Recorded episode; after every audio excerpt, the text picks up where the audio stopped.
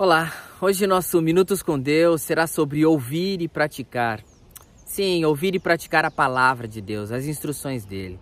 Vamos ler Jeremias capítulo 33, versículo 32. Diz assim, Jeremias 33, 32.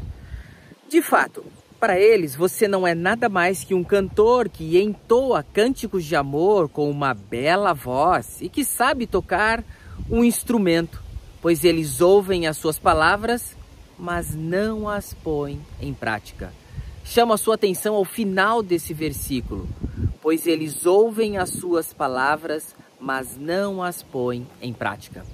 O que você aprende da palavra de Deus, você pratica, você vive, ao ler esse capítulo 33 por inteiro, você fica um pouco assustado sobre o que Jeremias estava falando ao povo e como o povo estava reagindo. O povo conversava sobre o que ele falava, o povo sabia o que ele falava, sabia que provinha do Senhor, que era orientação dada por Deus, mas eles não praticavam. Eles até ouviam e viam a voz dele, o o jeito dele, o clamor dele como algo bonito, agradável, gostoso, suave, como se fosse uma música, e ele era maravilhoso, como se ele tocasse algo também. Mas a palavra de Deus não faz isso e não é esse o propósito da palavra de Deus. Ela nos incomoda, ela nos faz mudar de rumo, mudar nossa caminhada, mudar o que estamos fazendo de errado, pois ela nos leva a praticar aquilo que é o correto. Você, ao ouvir a palavra de Deus, ao saber das suas instruções como pai, mãe, avó, filho, filha, você tem acatado as orientações da palavra de Deus em suas negociações, no seu trabalho, nas suas vantagens e desvantagens, você aplica as instruções da palavra de Deus no seu relacionamento com as pessoas. Você é sempre o juiz, você é sempre aquele que condena, você é sempre aquele que age de forma severa, mas busca o perdão de todos e a graça e deseja ser bem tratado por todos, mas expressa algo duro.